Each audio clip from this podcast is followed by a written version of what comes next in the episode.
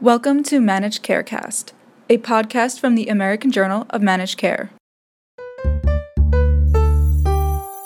Senate leaders delay a vote on their health bill.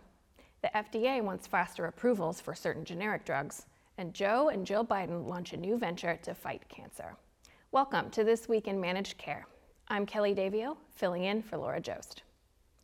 Senate leaders delayed a vote on their replacement for the Affordable Care Act until after the July fourth recess, after five senators said they were not ready to let the bill move forward. The announcement came the day after the Congressional Budget Office said the Senate bill would cause twenty-two million more Americans to become uninsured over ten years, even though it would save three hundred twenty-one billion dollars. Senate leaders are caught between members who oppose Medicaid cuts and those like Kentucky Senator Rand Paul, who say the bill should undo more of the A C A. Paul told P B S NewsHour, "The fundamental flaw of Obamacare was that they put regulations on the insurance, about twelve regulations, which increased the cost of the insurance. And so President Obama wanted to help poor working-class people, but he actually hurts them by making the insurance too expensive to want to buy." As part of his campaign to lower drug prices, F D A Commissioner Doctor Scott Gottlieb this week called for accelerated approvals for generic drugs that have no competitors. As part of the plan, F D A published a list of drugs that have no approved generics, which would be eligible for faster approvals. F D A said the policy is based on data that show prices come down when more generic choices are available. Said Gottlieb, "Getting safe and effective generic products to market in an effective way, being risk-based in our own work, and making sure our rules aren't being used to create obstacles to new competition can all help make sure that patients have access to more low-cost options." F D A also published a list of drugs without generics that have no patent or exclusivity barriers, giving manufacturers a roadmap for new products. For more, visit A J M C dot com.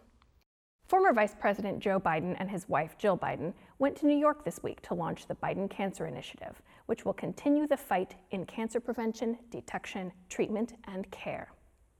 Joe Biden said his goal is not to reinvent the wheel of other cancer groups, but to create a sense of urgency among the stakeholders in the field. The Bidens lost their son, former Delaware Attorney General Beau Biden, to brain cancer in twenty fifteen. He said of the cancer moonshot, which made breakthroughs during his last year in office, "Everything we put in place for the moonshot is still in place, but there's no mission control right now. To continue to do what Jill and I are capable of doing is to maintain the sense of urgency, as well as continue to change the culture by breaking down silos and sharing data and information." The medical device maker Medtronic and health insurer Aetna announced an outcomes-based payment deal for Medtronic's insulin pumps. The deal applies to patients with type one and type two diabetes who are transitioning from multiple daily insulin injections to an insulin pump. A study published just this month in the American Journal of Managed Care involving claims data from another insurer showed that this transition may not be as cost-effective until the second or third year, which raises questions of value for commercial payers. However, the Medtronic and Aetna agreement will measure patient satisfaction, something that earlier claim studies did not capture. The risk-sharing agreement will include Medtronic's MiniMed six seventy G, the first device that meets F D A criteria for the term artificial pancreas, which was approved last fall and is reaching its first customers this summer. This spring, Aetna Medical Director Doctor Kenneth Snow signaled that value-based agreements for diabetes technology would be coming when he took part in A J M C's Diabetes Stakeholder Summit, part of our Peer Exchange series. We see payment... Uh, uh...